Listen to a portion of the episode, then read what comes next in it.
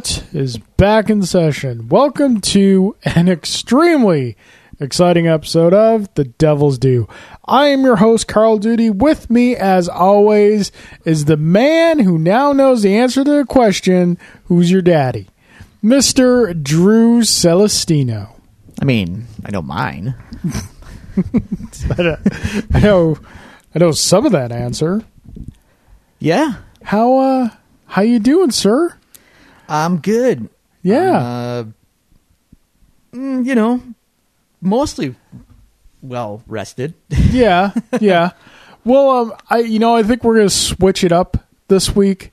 Um, I think I will go first in the "How was your weeks" section, since the the "How was your weeks" section that's a buried lead here, folks. is going to be very one sided. probably gonna take up a good chunk of the show. Yeah, well, It's you know, we'll see. entirely possible because I got a lot of stuff, but Drew's stuff is is heavier.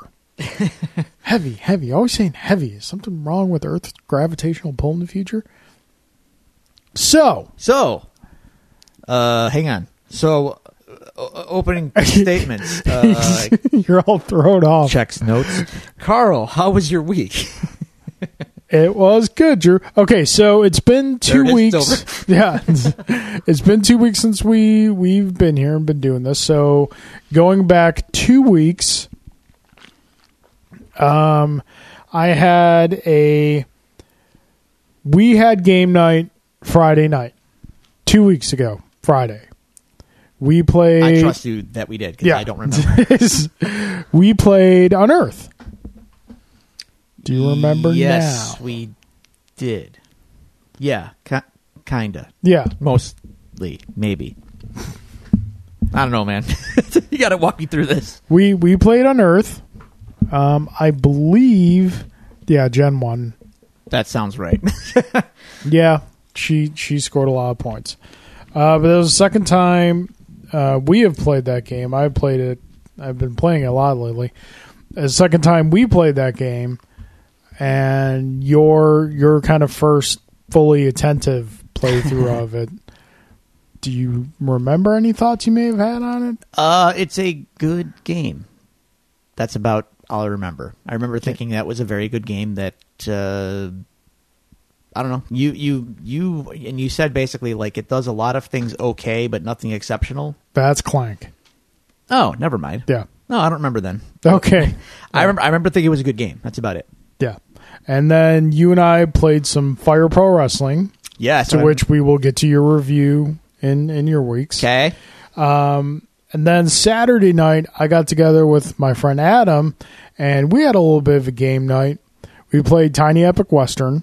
I, the first time I got to play my copy, which I got back in Christmas. So I've now finally played all the board games I got for Christmas. Um, love that game. It's September. yeah. it's uh it's currently my my favorite of the Tiny Epic series. okay. Um so that was real good. Then we played a new game, at least to me, and Adam hadn't played it. Our friend Corey brought it over. There's a game called Bunny Kingdom. Bunny Kingdom. Bunny Kingdom. And this is a game of essentially like worker placement kingdom building Mm. with bunnies. And it it was so Hugh Hefner is not involved. no, Oh. no, no. Oh, okay. Um, it was really good. It was really like enjoyable and kind of figuring out the game and is it might it's potentially a pickup for me. It was I really enjoyed it. I might want to play it one more time uh, before I make that decision. How do you make more worker bunnies? Practice. Is there is, is there a mechanic for that? No, uh, you have a fixed number at the beginning of the game. Seems a little. There's no truth in this argument. So, um, also that Saturday, was it Saturday? Saturday or Sunday? One, two. I got to play my first game, my first two games of X Wing 2.0. so, what's your verdict? Oh, I loved it. okay. It was great. It just like I was, I played with one list that I didn't think was going to be very good, but I just wanted to try out some of the mechanics, and turned out the list I think with some tinkering could be really good. And I played with another list I thought would be a little more competitive, and that one I just got I just didn't fly right and kind of a hot mess. Um, but yeah, it was it was good. It was very enjoyable. The mechanics are smooth, and they've ironed out a lot of the the rough spots of the game by stuff they've eliminated from the game. Um, it's more emphasis on dogfighting and positioning now, which has been surprisingly enough sorely lacking from the game for a long time. You'd think, and I could tell by the bewildered look on your face, wait a minute, this is a game about like dogfighting and Yeah. and positioning and there had been like X X-wing original X-wing X-wing 1.0 is a good study on game evolution and game design and how you kind of can't like kind of in in video games that we play now if something has to get patched or fixed it eliminates what was broken in X-wing because stuff is printed on cards and you can't quite eliminate that you just kind of put in a fix for what the problem was but the problem still remains Right. so whether or not the fix takes is is something completely different. And it just got kind of got to a point where they were running out of design space. So now this new version, they've freed up a lot of design space for themselves. So I'm really interested to see where it goes in the future. Um, which is going to be this Thursday, is the official like release of X-wing 2.0. I was playing with a gentleman who was fortunate enough to have a friend at Gen Con who grabbed him some stuff because that's where they first started selling it. But the official launch is this Thursday. And ran into a bit of a problem. Didn't think I was going to be able to get my stuff Yeah, I was going to ask about that. one of the the local shops uh the one local shops that a lot of us in the community get our x-wing stuff from and and uh put on a lot of the they were pretty much the the one shop with a regular monthly tournament you can count on every month. They announced that they were pulling out of board games altogether. This shop does a lot of other stuff. And they canceled all of the X-wing 2.0 pre-orders, mine included. So, I was like, okay, less than a week before the game comes out, we've all got to scramble down and find a place where they're going to have it and day one. yeah. So, but fortunately, uh, collectors in shout out to them, uh, stepped up and upped their order of product to help to kind of fill the void left by the other shop, and really appreciate them doing that because it was for a moment there it was looking like I was going to do a Rochester road trip in the morning to Millennium Games because the other shop that is going to have in the area is a shop called Dragon Snack, but they don't open till three p.m.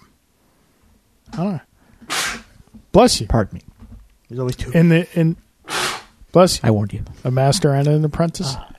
Uh, yeah, something like that. and to uh, to quote the immortal Mo Sis- Szyslak, or an exchange between Mo and Homer, this thing can flash fry a buffalo in forty seconds. no, forty seconds. I want it now.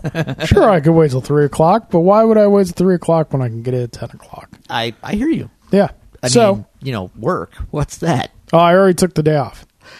Okay. Yeah. Yeah. Well done. Yeah. Took the day off. This is more important than work, Drew. This is excellent. You, you can fly. You're a pilot. Dang Skippy, I can fly and pilot.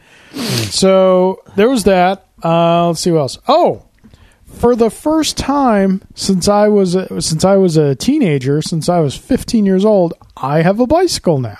All right. I bought myself a new bike because the wife loves to go bike riding. I'm like, you know what? This is something that I think we could really enjoy together. So I got a bike. It's um, it's kind of cool. I showed you the picture. You right? did. Yeah, it's kind of like a retro design Yeah, I like it. bike, and it's all like matte black. How many good, speed is it? Good canvas. Uh, seven, Okay. which really all I need. I'm not, you know. She insisted I get a helmet You need a helmet. and uh, rode for plenty of years without a helmet before. It, it No only problem. takes one time to regret. But uh, not having she's one. she's we're shopping for these helmets. She's showing me these different helmets. They're all the kind of ones like the slick, like arrow design and with the visor on. I'm like, I can't wear one of those. Who am I going to be kidding with one of those? I'm not the the type of person. You're overthinking this, man. You're just a dude on a But bike. no, I just got a basic black. You know, it's more more akin to like a skateboarder helmet or something Okay. like that. So got a lot of room for stickers on it. All right. So there was that, and then we uh, that Monday, Labor Day Monday, we did we participated in the Buffalo Slow Roll, which is a ten mile bike ride around Buffalo, and they do different locations every week. And at the end of it, you always end up where you started. At the end of it, there's always different food trucks there and whatnot, and it's like a nice little party. Let's completely eliminate all the athletic activity that you've done in this bike ride by having the most awesome food trucks in town. Well, you know, it's, I know it's a celebration. Yeah. So that was a lot of fun. We've been doing a lot of bike riding uh, since then. I'm really enjoying it. Um, I think the only other thing I have is I recently finished watching, I stumbled across this documentary on Netflix uh, called The Power of Grayskull. And it's a huge documentary about the He Man phenomenon in the early 80s. And it's fantastic because they cover everything from the original creation of the toys up through like the collector toys that they're kind of making now. So like the the toys, the cartoon series, the film, and they had like Dolph Lundgren and Frank Langella are both in right. this documentary. And Frank Langella, I was very surprised here, loves that role. He's great in it. He He's should like love it. he's like Oscar worthy performance Dude. in a, in a horrible, horrible Yeah, film. he he should that that should be on his demo reel forever Yeah, because he's amazing in that movie. and it was just and like up through the the 2001 reboot which still this day looking back on i can't believe wasn't more successful than it was because it was fantastic. Um it seems like the only two 80s cartoons that have gotten reboots that the reboots haven't been absolutely amazing if not better than the originals are our two favorites gi joe and transformers like we can't get a good solid like reboot of these brands in cartoon form Well, Transformers has had several iterations that are yeah but none of them are good they're still out. Kids kids must like them. i don't care about kids Well, i care about me yeah, what i hear- like I hear you. Um, and GI Joe the same. Renegades was okay. You never saw Renegades. No, GI Joe is one of those things that I don't think is going to come back. Yeah, Dan Larson might disagree with us, but I, I as a concept, I feel like it's just not. It's a tough sell nowadays. Um, which is a shame. But yeah, but like He Man, Thundercats, Voltron, like all these reboots were better than the original. yeah, but they were also kind of done with care and refinement to cater to people like you and, and me. Well, the Voltron one was the the He Man Thundercats one. Both had short runs because the old thing, the toys didn't sell. Right, but they were still constructed with the intent to market it to people like you and me. You know what I mean? So it had to be good. Like they they they figured out what we'd want now, and they did it. I mean, for crying out loud, the second episode of the Thundercats reboot had me in tears at the end. so good. Tears Um, don't sell toys, Carl. Yeah, I know, I know. Actually, you know, sometimes it does. You know, you get the kid in the store crying enough for the toy. Yeah. God knows I pulled that card a lot. Sure, tears work Uh, so tears can sell toys then from time to time. in the All right. store. Yeah. So that's all my stuff. now let's get to your stuff. So I'm just going to run down so you don't forget anything. I'm just going to run down an agenda where you might want to start and, and end up. Mm. Probably want to start with Fire Pro, then go to All In, Oh God, yeah. I wasn't even going to talk about all that stuff. And you're, then, you're- no, no, this dude, Yeah, you're this right. is big stuff, This man. is all. This all happened in the um, course of two and weeks. then you know the unfortunateness, and then the joy that comes in the morning. Well, oh, pardon me while I get ready for all of that. Um, So Fire so, yeah, Pro. Fire Pro Wrestling uh, came out. Fire Pro Wrestling World for the PlayStation 4. It's been on Steam for a while, but now it's on PlayStation 4. Finally came, and it's uh, the first time that NJPW has included uh, their roster um, in a video game. So pretty cool. Uh, as a game, it's fantastic. Uh, as a wrestling simulator, it's fantastic. Like you have to pace matches accordingly. You can't spam finishes. You can't spam strong moves before you come up from weak and medium moves. You have to learn how to pace a match. Um, and characters are customizable infinitely. Like you can you can customize you could make anyone you want basically. Like Yeah. sure, only the NJPW roster is in there, but there's enough configurable parts in the game where I can make the whole WWE roster from like 1975 to, to current. So, you know, Which you don't really have to because people already have. exactly. I go online and just download them all. Now, when we played Saturday night, we tried doing that, and the process seemed unclear. It's I'm it's a little I'm, guess- clunky. I'm guessing you've. I have since Figured it figured it out? out. Yes, Okay. it is not uh, the easiest way to go, but it can be done. So uh, it's just going to take some time to set up. So, but fortunately, you can do. I can download them in a batch. Like I, I can go online and just pick all the ones I want to download. Yeah. And then when I reboot the PS4, it will grab them all and download them. But then I have to manually assign each wrestler into a uh, faction and company Oh, okay. that takes time. So it's unfortunate, but it's the way the game is, unfortunately. So uh, it's fine. I downloaded. I only downloaded one one guy so far. I got Pentagon Junior, Yes. and I assigned him to a, a, a promotion last night, and now he's in the game. So yay! So, will you be doing the entire Lucha roster? As many guys as I can find, yeah. And I Okay. still have to get like the Young Bucks and uh, Cody and Hangman Page, the guys that were not included um, from Bullet Club and stuff like that, and uh, a couple other guys that are kind of outliers that I want to I want to get into the game, um, and maybe some retroactive, you know, Shinsuke Nakamura since he's not in the game because he's not in NJPW anymore. Uh, and then I'll be careful about that because I don't want the current version that they have in WWE. I'm sure there's several versions online I can download. I want the King of Strong style as I remember him in this game. So Mm. anyway, so it's a great game. Um, if you're looking for big time flash and presentation, though, like uh, if you want it to look like real life, not the game for you. Now, if you grew up with like pro wrestling, um, No The- Mercy and things yeah. like that, like the the class. the it- Super Nintendo WWF games, I'd, I'd say even the, the N64 ones, like this is more like that. Um, Yeah. You have an isometric camera view; it doesn't change. Uh, it pans around, but it it, the, the, it doesn't change angles or anything like that. Um, the characters are made up of like several different sprites and not polygons, so you're not going to get dynamic camera work or anything like that. Yeah. And that's where you know someone that wants a little more flash is going to be disappointed. Entrances are pretty basic. Um, so it- it's limited in that regard, but at the same time, uh, the the gameplay is awesome and Yeah. fun, and when, especially once you understand it. It took me a little while to kind of get the feel for it, but now Yeah. that I do, I'm getting pretty good, and I enjoy playing the game a lot. So, yeah, it's it's a it's a great game. have Um, you attempted an online match? no, no, no, no. I'm still doing the uh, the uh, mission um, stuff where there's like thirty some missions, and it's kind it's like tutorial meets.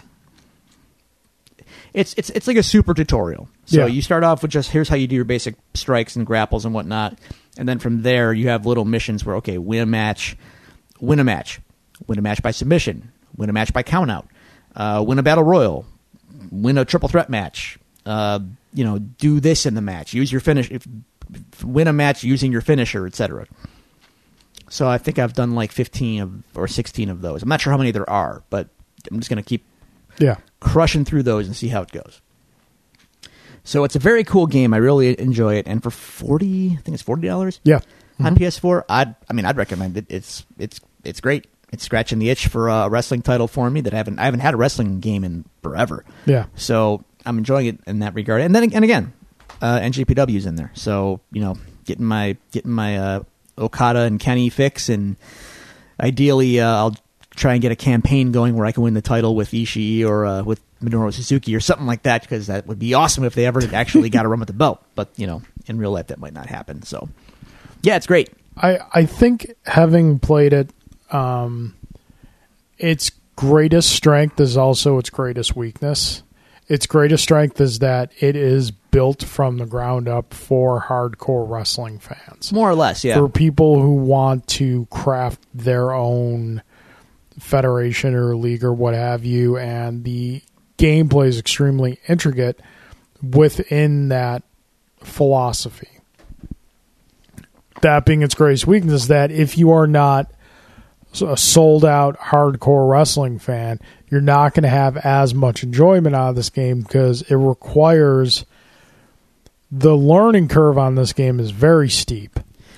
Think of it like a fighting game, in that you got to know what there's an inherent learning. Yeah, like you said, a Yeah. learning curve. You have to know how to play it, and Yeah. it, it took me a little while to get to. But like I said, now that I've got it, like okay, I got, I got yeah. this. Like I was, like I, I told you when, when I played it, like I was very frustrated with the hit detection on the strikes.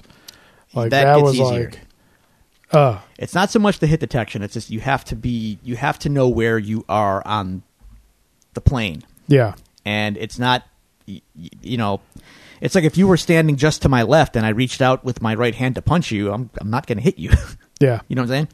I think. Um, I mean, I hope it does very well to kind of warrant more because I think it's a genre of game that just hasn't had enough service paid to it. it's been dominated by WWE, you know, games every year, and they frankly are not good. I mean, I'm sorry, but they're not. Yeah. Like they're just not good. They're, they've been built on the same engine for like 15 years, and it's just showing its age, and it's not. It's just not good. Yeah. Okay, so Fire Pro on to All In, All in, all in, all in was which was Saturday night two weeks ago. yes, uh, the th- September 3rd. All in was the um, first non WWE wrestling show to sell 10,000 tickets since WCW closed their doors in 2001. Wow. Um, in the United States, that is. Yeah. Not, not worldwide, in, Yeah. in the U.S. Uh, and it was awesome. Spearheaded by Cody uh, Rhodes and the Young Bucks. They This is not a promotion show, it's their show. They assembled the talent, they booked the card, they booked the building, um, and it sold out in 30 minutes. It was historic, and it delivered basically on all fronts. Um, what, Specifics like highlights, lowlights. It's all highlights. There were no lowlights. Um, Okay. Every match was great. They delivered what fans wanted to see. If you watch Being the Elite, especially on YouTube, uh, which is the Young Bucks and Cody and Kenny Omega and and Yeah. Hangman Page, it's their YouTube show. It's Being the Elite. It's like 30 Mhm. minutes every week. They're revolutionizing how to do wrestling air quotes television without like without a doing TV wrestling show Television. There's no matches on being the elite, but all their storylines and all of their, you know, antics are all there. And then you watch the the promotions that they're in. If you watch ROH, if you watch NJPW, you don't have to watch being the elite to to watch their stuff Yeah. in those promotions to understand what's going on. But it helps and it's fun and it adds layers to everything. And as a fan, it just makes me that much more invested. So if you watch Being the Elite, All In was like, here's the show for you. We're going to pay off everything we've been doing on Being the Elite for the last six months to a year or more. Dang. And they did in satisfying ways. They, like, here's a, here's a fun way to look at it.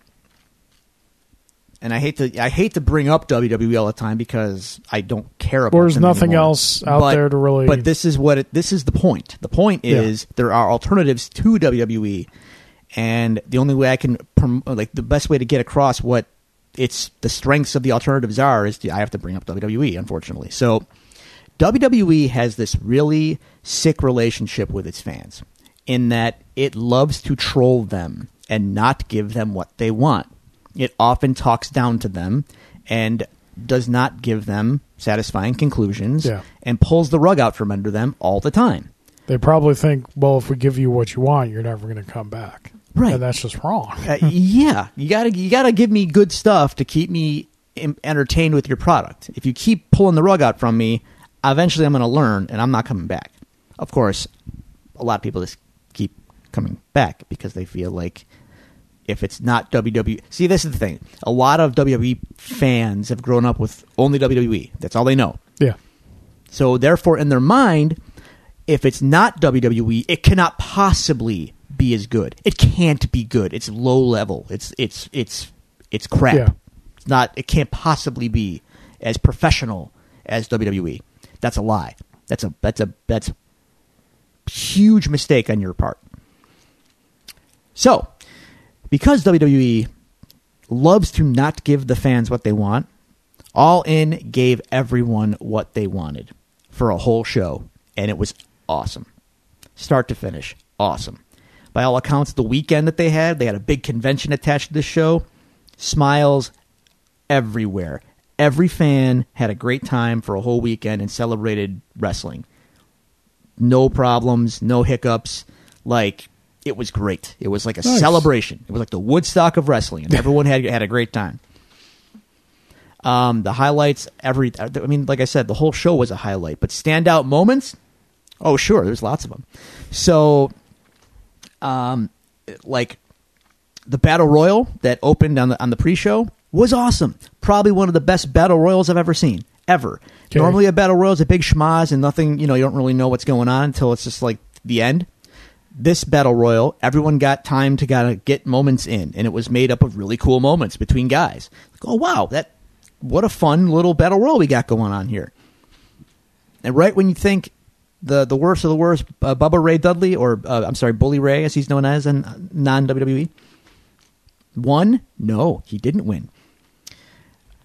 El Hijo, Hijo de Chico, nephew of Chico, masked luchador. Um, he never got into the match to, to begin with because Bubba Bully Ray uh, power bombed him through a table at the start of the battle royal on the outside, so he never entered officially. Ah.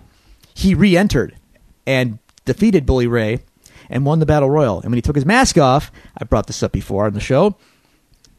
El Hijo de Chico was Flip Gordon. Flip Gordon, who was not booked for All In because Cody hates him so, uh, snuck in and got himself booked for All In because the winner of the Battle Royal would later face Jay Lethal, ROH champion Jay Lethal, in a ROH championship match. So fun off the bat, fun little thing happened. So Cody hates him kayfabe or hates Kayf- him? Or, It's got to be kayfabe because it's the lines are blurry, but it's got to be a, it's a kayfabe thing at this point. So Flip is young; he's he's a little green, but he's you know he, he's Yeah. he's got potential. So anyway, that was a highlight. It was a fun moment. Um,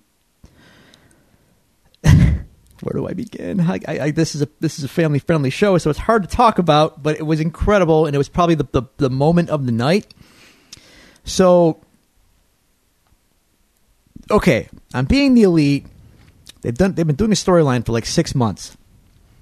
That Joey Ryan, uh, a wrestler who, he's in uh, Lucha Underground. yes, his claim to fame is that he flips people using his his his uh his manhood. Okay. Uh, so in being the elite, Adam Page, Hangman Adam Page, was jealous of Joey's prowess in this regard and called him a phony and killed him in his sleep in Japan. And for months, he's been uh, paranoid of being found out uh, as, having killed Joey Ryan. Okay. So Joey Ryan's been been dead, and Page has been losing his mind because he thinks people are onto him, having done the deed. So Hangman Page had an awesome match against Joey Janela, Chicago street fight, all over the arena, you know, brawling and, and tables and weapons and stuff. And he won. It was great, great spot off a ladder through a table. I mean, he protected Joey Janela very well, but it looked it looked like vicious. So Yeah. it was cool. After the match, okay. so you've watched The Undertaker, right? Yeah. You have been probably privy to one of his many returns, right? When he's Sure. been gone for a little while, Yeah. and the lights go out, and the druids come out, 'Kay. and they have you know the druids all flank the stage, and then the Undertaker comes out flanked by druids. Okay. It's an audio medium, Drew. Okay, People can't see the- I'm the trying befuddled to, uh, look on your I'm your face. trying to make this as as uh, again, family friendly as possible. So there's a video package that plays after after Adam Page has won the match, and it shows you know the the the killing of Joey Ryan, and then it you know it shows his lifeless corpse, and his bloodied face, and it pans down to his sweatpants when something begins to rise. and the lights go out. And then eight phallic druids flank the stage. A phalanx of, pha- of phalluses, as it was called by the commentary team, flank the stage. There is Gregorian chant druid music playing. And well, there should be. and out comes the resurrected. See what I did there? Erected. Joey Ryan. He's alive. so surprise. Pop of the night. Okay, it was incredible. Because uh, the words I'm saying are so ridiculous, you just have to run with it. It Oh, was- yeah, it's either the funniest thing on the show, or if you're like a purist, you probably hated it. But if you watch Being the Elite, it was it paid off months Yeah. of a gag, and it was awesome. It was awesome. He gets the ring. He does the the the the um the groin plex, as it were, to to to Adam Page, and Adam Page is then carried away by the the the the, the phallic druids into the back. All right. Um, that was awesome. Cody won the NWA uh, heavyweight title, the belt his father made famous in the '80s. Nice. That was a cool moment. Um, that was a fun little match there.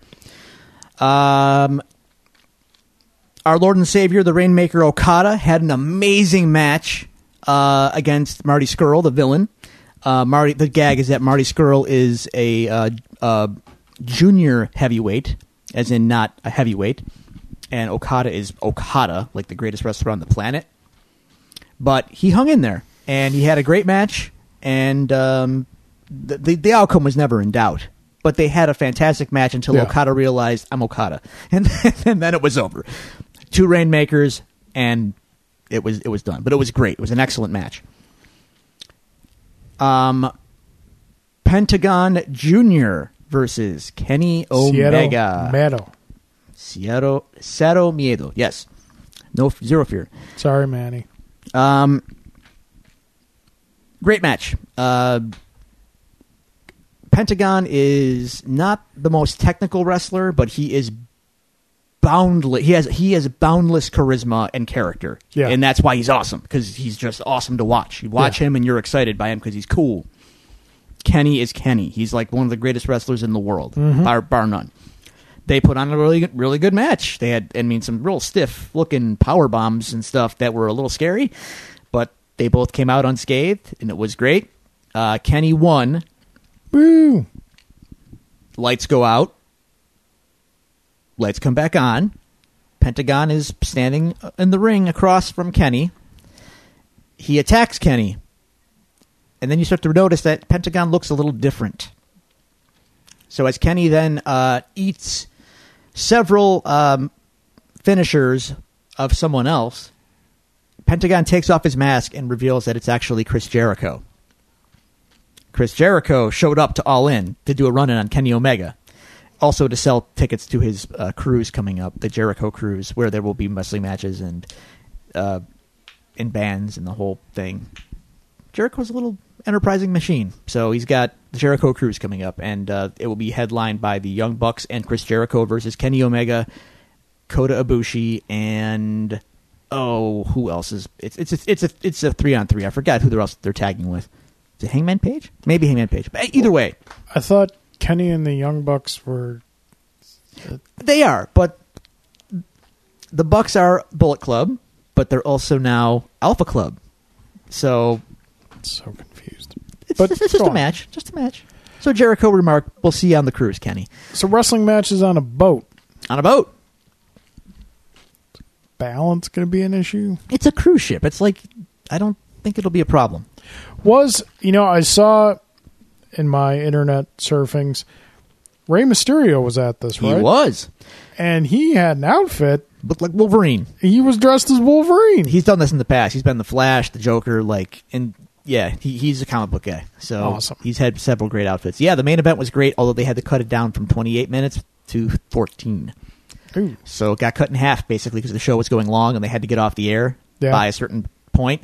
So they basically had a six man match. Um, Young Bucks uh, and Kota Ibushi versus Rey Mysterio, El Bandito, and uh, Rey Fénix, as from Lucha Underground that you might remember. Okay. And they basically had to condense a 28 minute match into 14, and they it was just spot, spot, spot, spot, spot, spot, like get all, get everything in, and they got it all in, and they got off the air with like literally seconds to spare. So Wow. it was great. It was really fun. Huh. But anyway, All In was fantastic. What a show! Um, I it, it's a landmark thing for the business. Uh, independent wrestling is cooler. It, it's remember just when the better. remember when the NWO hit and it was like the coolest thing ever. Yeah. Like, Even though it was WCW, but it seemed I like they were outsiders. Like probably my last great wrestling memory before watching, you know, the matches that I've gotten to watch with you. You know, the last time that like wrestling really impacted me was when Hulk Hogan turned heel. Right, right. That was like, A shocking moment. yeah. And it felt like these guys were kind of like you know on the outside doing their own you know what i mean? Yeah. except now that that that's that's real now. Like these there are these guys that are on the outside and they're making it their own and they're just Yeah. and they're just working. And it's great. It's awesome. And they they're in ROH they're in NJPW they're in Mexico they're all over the world. And they come together in these shows that happen in all these different promotions and it's awesome. Odds that we see Kenny Bucks, whomever in Lucha Underground for No, stint. Uh, unlike very very unlikely, just due to the way Lucha Underground is is taped in advance and the way they book talent and, and contract talent. Um, don't look for them there, but look for them in ROH. Look for them in NJPW. Um, look for them in independent wrestling shows that are happening in your town, wherever you might be. There's probably independent wrestling happening, and if they have, if they're of any stature, these guys might be booked on those shows. Go have fun. It's, I mean, it's great. Cool. So, yeah, it was all in. All in was was was awesome. Nice. So yeah, uh, okay, that's two out of the four boxes we get to check here. Yeah. I guess us- I guess we're on on the bad box. I don't want Yeah. I don't want to dwell on really, but it has to be dwelled on. So, um, yeah. So we unexpectedly lost Lucas.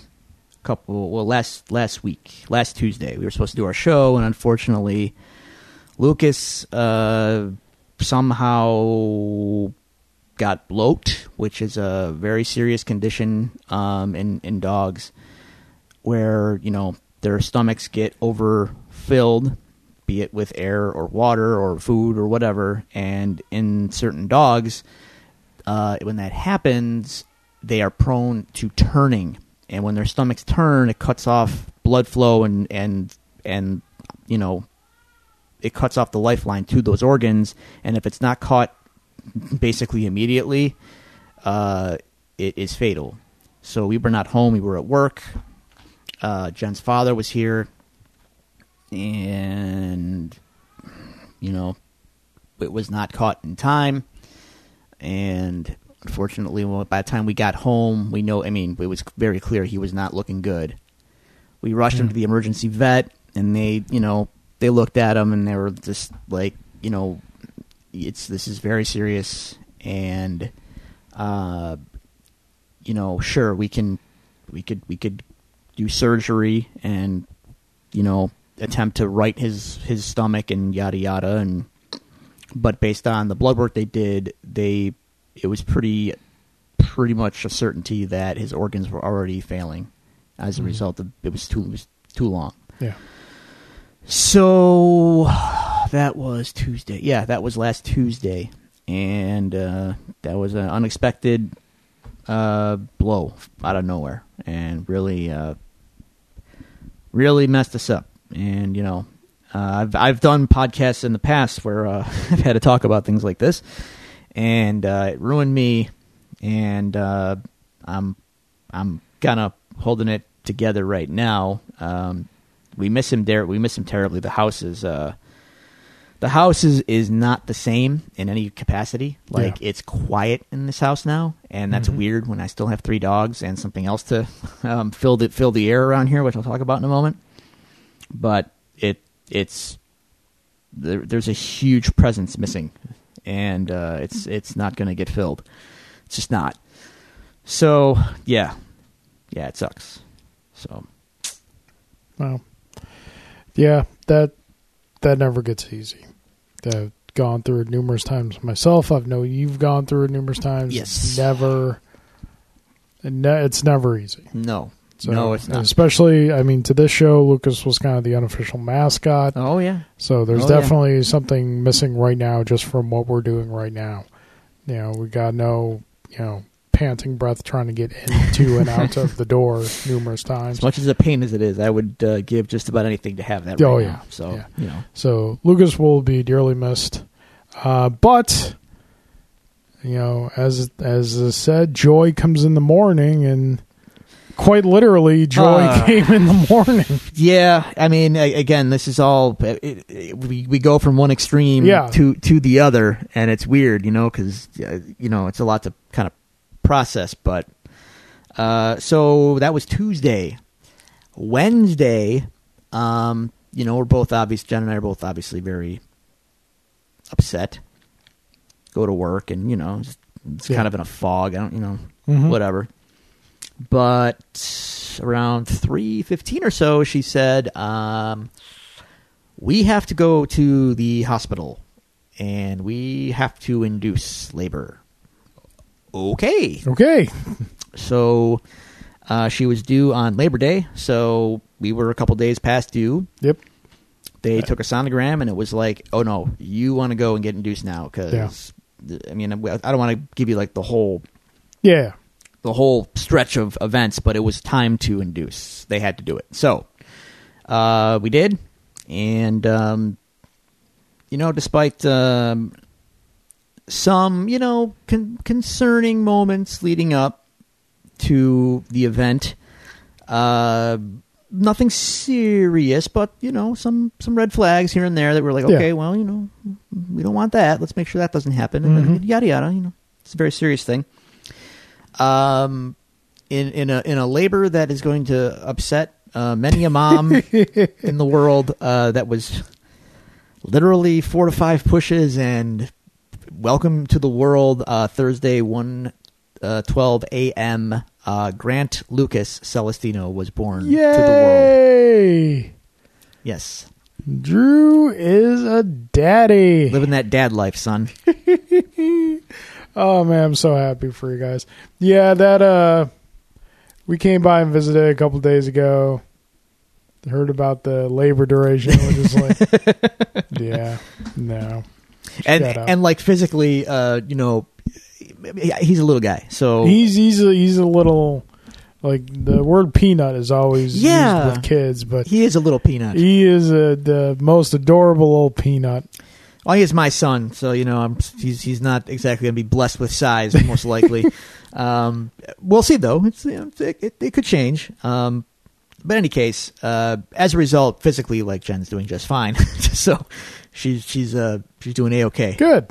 Good. Um, he didn't put up much much struggle to get out, so everybody's good. Mom's good, Grant's good, I'm good, um, and he's awesome. So So to to quote uh, one of my to quote my favorite television show, an episode in which uh, which is The West Wing, an episode in which uh, the character Toby just had uh, Not his The Office first Toby. children. What? not the office. No, Toby. is no one likes him. The West Wing. Oh, okay. President Bartlet asks Toby, so so what do you know today that you didn't know before? Or what do you know now that you didn't know before? So how how has the the perception of life changed in in these short days? Or has it? It doesn't I mean some it takes time sometimes. Some It- people it's instantaneous. Well, I mean, the the connection is immediate. Yeah. Okay, like Yeah. make no bones about it. Like, uh, you know, we're we love we love him. We love him to death. Like he's Yeah. he's everything. Um.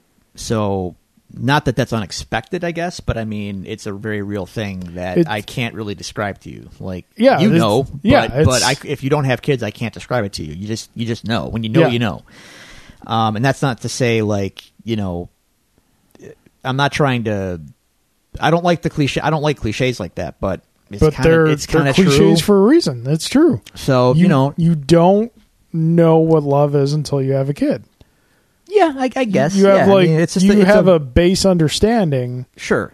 and then you have that kid, and you're like, oh, this is what my life is about now, and more I'm okay less. with that. Yeah, more or less that. Um, it's it's responsibility. You know, Yeah. it's it's it's a it's a huge burden in a good way, Yeah, and you Mhm. feel, you feel every ounce of Yeah. it. So The- that so that's you know I, I that, there is that. But then in terms of like you know how what's I guess what I'm kind of surprised by is like you know how how different do I do you feel? And yeah, everyone's, oh you feel different? You feel grown up yet? And I'm kind of like no. Yeah, it's not that. no I feel the same. I just there's just a third person here now. Yeah, honestly like Yeah. and I'm sure that hey look he's gonna grow. He's That gonna get he's gonna gonna, get mobile.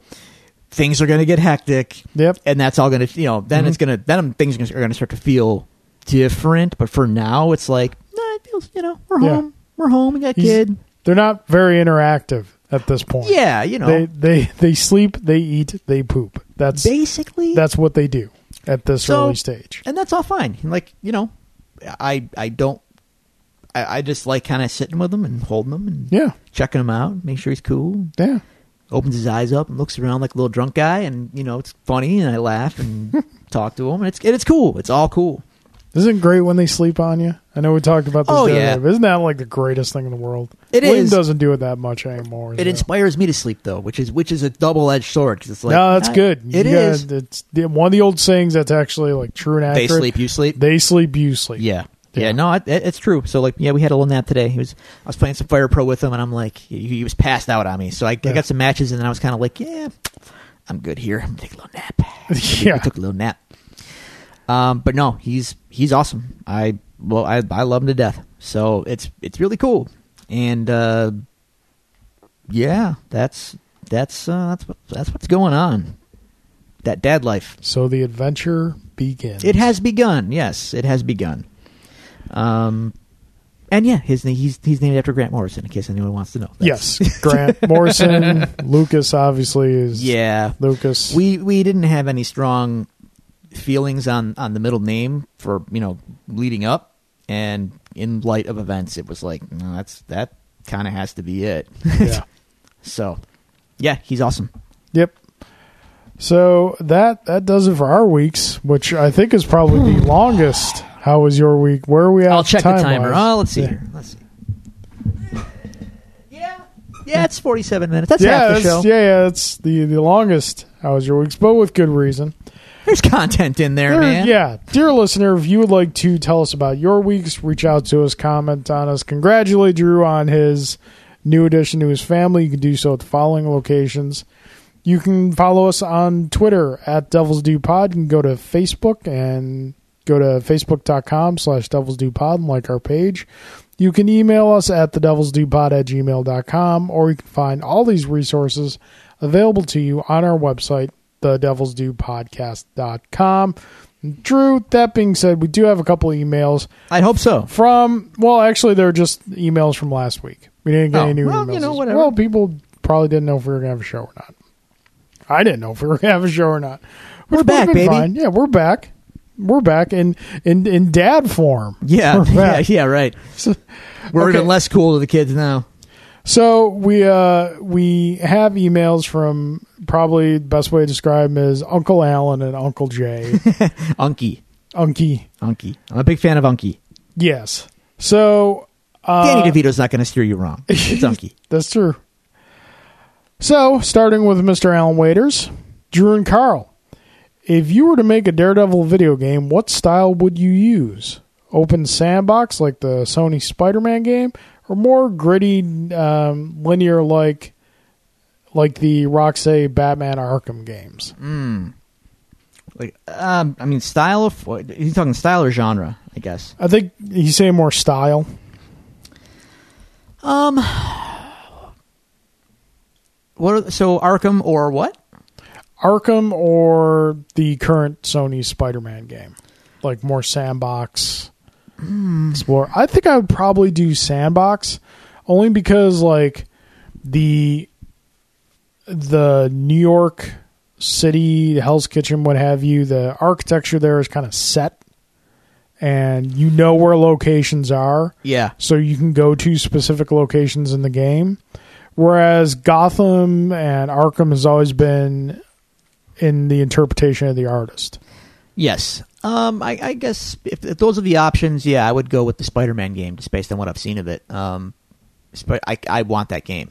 I want you to play that game. It looks pretty insane. Um, right now, I'm I'm backlogged. I you know I still have Yeah. Octopath to play.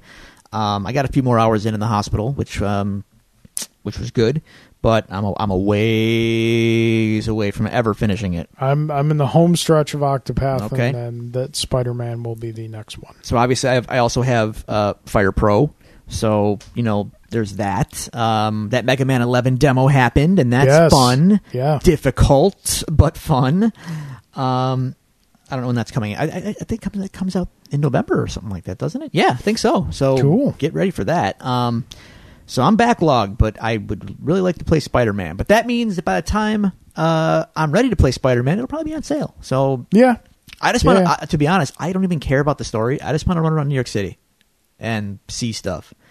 I saw some, Web swing never gets old. no, and especially again because I know New York City very well because I've been there a million times. Yeah, I want to just run around and check out buildings and locales and be like, oh, Yep. look what they put in the game. Look at that. yep. So I think yeah, Spider Man. Okay, yeah, Spider Man. Um, hold on a second. Yeah, Unlock that phone, son. It's been a while. It's been it's been a while. Carl, what will be the greatest life lesson you teach William? Um, this is actually pretty simple, and I've spoken about this before on the show. Um, if the greatest life lesson I could ever teach William is this: love the Lord your God with all your heart, all your mind, and all your soul, and love others as yourself. If I can get that right with him, everything else will fall into place. It's that simple and incredibly difficult at the same time. So yeah, Hashtag dad life. yeah. Hashtag Dagger Life. Drew, with the thirtieth season of The Simpsons, with the upcoming thirtieth season of The Simpsons, what makes The Simpsons such a pop culture phenomenon, especially the early season? Well, the early seasons are obvious because it was good. Yeah, it at the time. It was subversive. It was uh, cartoons like that did not exist at the time The Simpsons came around, and it it it, it had heart. It was smart. Um, I didn't mean for that to rhyme, but it did. Yeah. Uh, and it had Bart. It had. Oh my god! Oh my god! Art, Look at that. Smart. It had Bart. Yeah, it, it it just it came at the exact right time when it needed to. And those first 10, 15 years were magic. Yeah. Magic. So its legacy was established. I mean it was it was sound. It it was on solid footing where it never needed to do anything else. Yeah. And they kind of kept going. And look, I'm going to be honest, it, it It's time to be done. yeah, I'm not. Now I'm not one of those guys that says like it. Oh, it stinks after uh, this. Yeah. insert line of demarcation here. You'll always, even on new episodes, current episodes, past couple seasons, you'll always laugh at least once throughout an episode. yeah, but the episodes themselves are not as good as they used to be. Yeah. By I, I mean, I will concede that they're not. But there, you will find one or two episodes a season that are as good as the show has ever been. Yeah. But so it's just not as consistently good as as it was in its prime. Um, but after 30 years, I don't know, man. I, I feel like what are we doing? Let's let's just what a run. Okay, you know why why continue to kind of It's one of those things that kind of makes you wonder when they finally call it on The Simpsons, that series finale.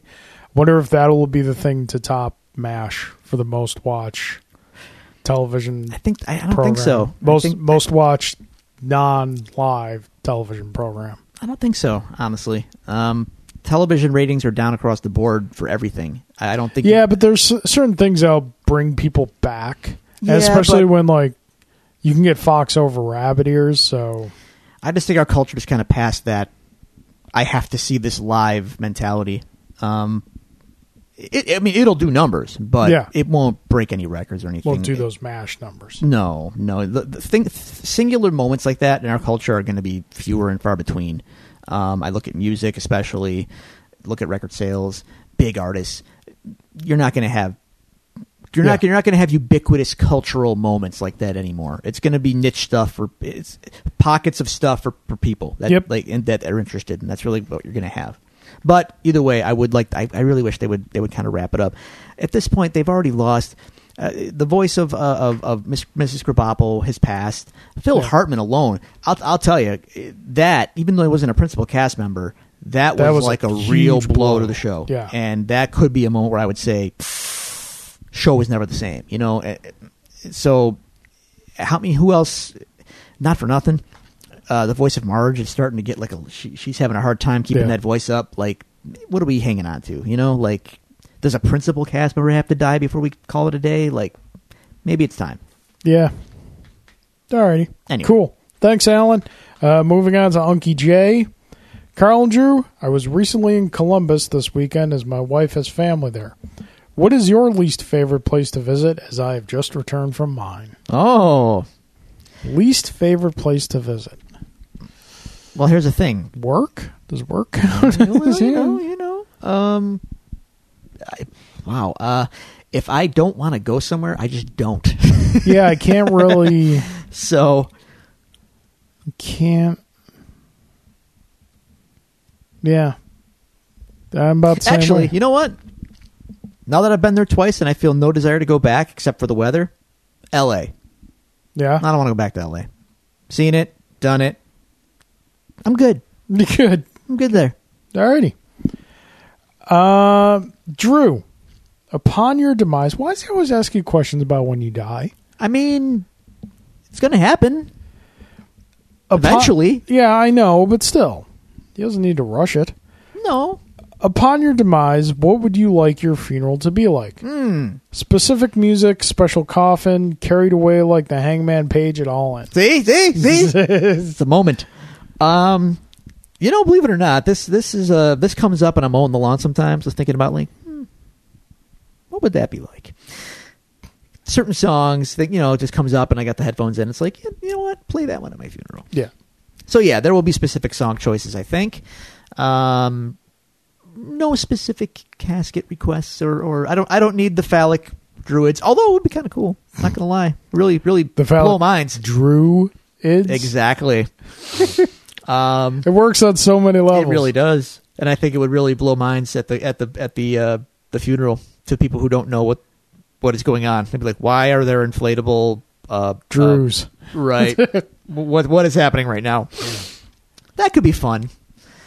Yeah, you know, I got I got some some songs that I like that I think would be a choice. Um, so you know, I'd keep it classy. Yeah. Nothing. I'm not going to bust out like some death metal uh, uh, opus or anything like that. Just you know, some Weezer, maybe some Nine Inch Nails, maybe some Metallica. I could find something to to rope people in and just you know have a little party. I'm a, I'm a little cliche with my funeral. The uh, obviously the Guns N' Roses version of "Knocking on Heaven's Door." I think it just yeah. I would also have. I told uh, Julie to cremate me because Yeah, same. I'm you know, funerals are so dang expensive. I mean, you know, have a have a gathering by all means. Oh, but, yeah. but I don't. I told Julie I want everyone to wear uh, superhero T-shirts to my funeral.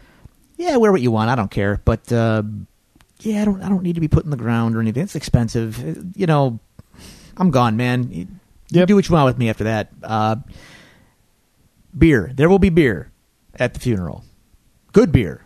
So drink, enjoy, celebrate. I'm gonna pour Budweiser in your ashes. Oh, that's just that's man. I'd rather I'd rather you pee on my ashes. I mean, really? Quote me there. Tomato, tomato. I, well, yeah, exactly. so funny story. We were at the hospital. Um, it's Children's Hospital, yeah. so you know they have kids there and stuff. So they brought the uh, they brought one of the the Budweiser Clydesdales to the hospital for the kids. Yeah. And I was walking past it, and like my mother in law was like, "Oh, it's so beautiful." And it's a very beautiful animal. Yeah. But I was sitting there, and I just walked by. I'm just like, you know, never have I been so repulsed by something so beautiful. like it's not a horse; it's a marketing tactic, and I ain't falling for it. No. Alrighty. Uh, Carl, If you could take the characters from Pixar movies and put them in a Street Fighter type game, Ooh, who do you think would who do you think are the strongest? Um, hmm. Yeah, think here. Well, you got your uh your Sully from Monsters Inc. Good good beefy Zangief type character. mm-hmm. Probably be really good. Um let's see here. You know, Buzz would probably be Sure. Buzz and Woody would probably be like kind of the Ken and Ryu of the game. nice. Um, you know what? I see. I see Mr. Potato Head being a wild card character, just like being able to like use his parts as projectiles, Sure. but each one would have like different effects and whatnot. Yeah, Um, let's see what else. cars. Cars would be hard to do. Yeah, Car, cars would be hard to do. There's been a car in a fighting game once, and it wasn't, you know, good. I'm, I'm what? oh, you know, you didn't. I'm sorry. Oh. What? there's there's an old fighting game for what is it? Uh I want to say Dreamcast. Dreamcast? No, Sega Saturn. Sega Saturn. I think it's Sega Fighting All Stars, something along those lines. But the Car. a car from Daytona, Car. USA, is a character, and you fight with Is it. it like a transformer? No, no, It's a car. just car. So, cars, you know, punching with its tires and whatnot. okay. We'll we'll look up some YouTube after the show. Yes, we will. Yeah. um, trying to think what else.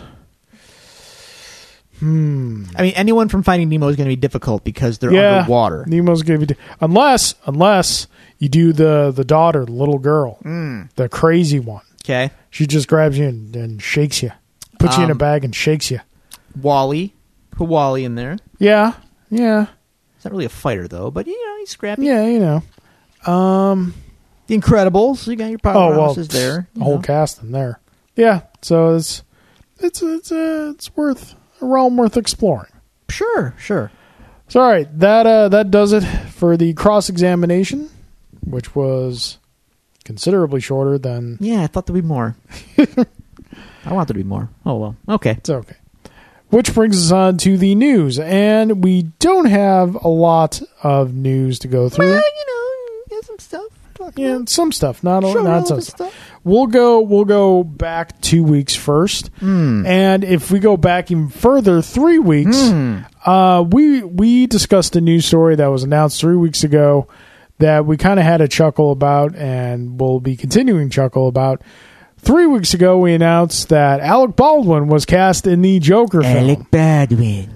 and then the next week he left the Joker film. Yeah, that was that was a real uh, high buy. yeah, Wow. yeah. I guess um, guess he doesn't want to keep playing Trump, which I guess is what this Joker film is building uh, Thomas Wayne to be. Because Because that makes sense. Yeah, because that's is not at all what that character was. Um, so yeah, Baldwin was like, "Yeah, you can get any number of guys to play this role. See you guys later." Billy Baldwin. Billy Baldwin, get, get a lesser, A lesser Baldwin. So yeah, so you know what rem- reminds me of? Do you remember those old sports goofy cartoons, like the football one and the soccer one? Vaguely. There was a there was a hockey one, right? And there at one point there's a the announcer's calling and these two guys are fighting and the announcer's like, and there go Bertico and Fergus in the penalty box. And then a little while later in cartoon, and they come out of the penalty box and immediately start fighting again. And the announcer, the announcer's like, and here come Bertico and Fergus out of the penalty box. And there go Bertico and Fergus back in the penalty box. Yeah. So it's like, bing, bang, It's like that. Done. Wow, that, that's uh huh. Okay. Yeah, we'll have to look at that one too. This That's- movie is still happening, by the way. It is happening. yeah, this Joker it's- movie. It's currently happening. I can't believe this is happening. it's currently happening. Whether or not it will ultimately It- happen. it's happening. Well, well, now if they keep losing cast members that They they, lost they one. can't They'll hold on for a week. Um, okay, so a Weird. news Weird. story that didn't garner a lot of attention, but I think is definitely worth mentioning. Uh, last two weeks ago, Incredibles two quietly became the first animated movie to hit six hundred million dollars. Not surprised. Makes sense. not surprised. anticipated, Yeah. big big movie. So it was just like I'm. I I was surprised, but at the same time, not that an animated film has never done that before. Considering like you know Toy Story, and Yeah, you would yeah. think if you had to pick an animated franchise to cross that mark first, Yeah. Incredibles would not be the one I would have thought of. Well, like I said, it- Probably it- like a Toy Story or Despicable Me or something. I like would think that. Toy Story among the franchises, but uh, Incredibles had a lot going for it. We're we're in superhero culture mode still, and it, it has been a long time since the first Yeah. one. So I've heard nothing but good things about the, the I haven't second seen one. it yet. I feel so bad, Nor but you know, I time is is at a premium. So um, good for that. Good for that. Yeah, yeah. All right, so on to uh, this past week. Uh, very show relevant, extremely show relevant. We got some teaser stuff for Daredevil season three. We did. We got like a teaser image of Mhm. a missing poster of Matt Murdock, yeah. and then we got a not even like teaser trailer, but just like a thirty second clip. It's a clip. It was Of- on, on Iron Fist season two, which I have yet to watch. I but I hear good things. it's probably the stinger at the end of the last yes, episode. correct. So we have Matt in the confessional in costume, not in the Daredevil costume per se, but in the, The black in costume. the proto Daredevil Yeah. costume, and he's not sounding like Matt. Something tells me uh, his world is going to be torn asunder in this season. And what is the remark that he says? I'd rather die as Daredevil than live as Matt Murdock. Is yeah, that- okay.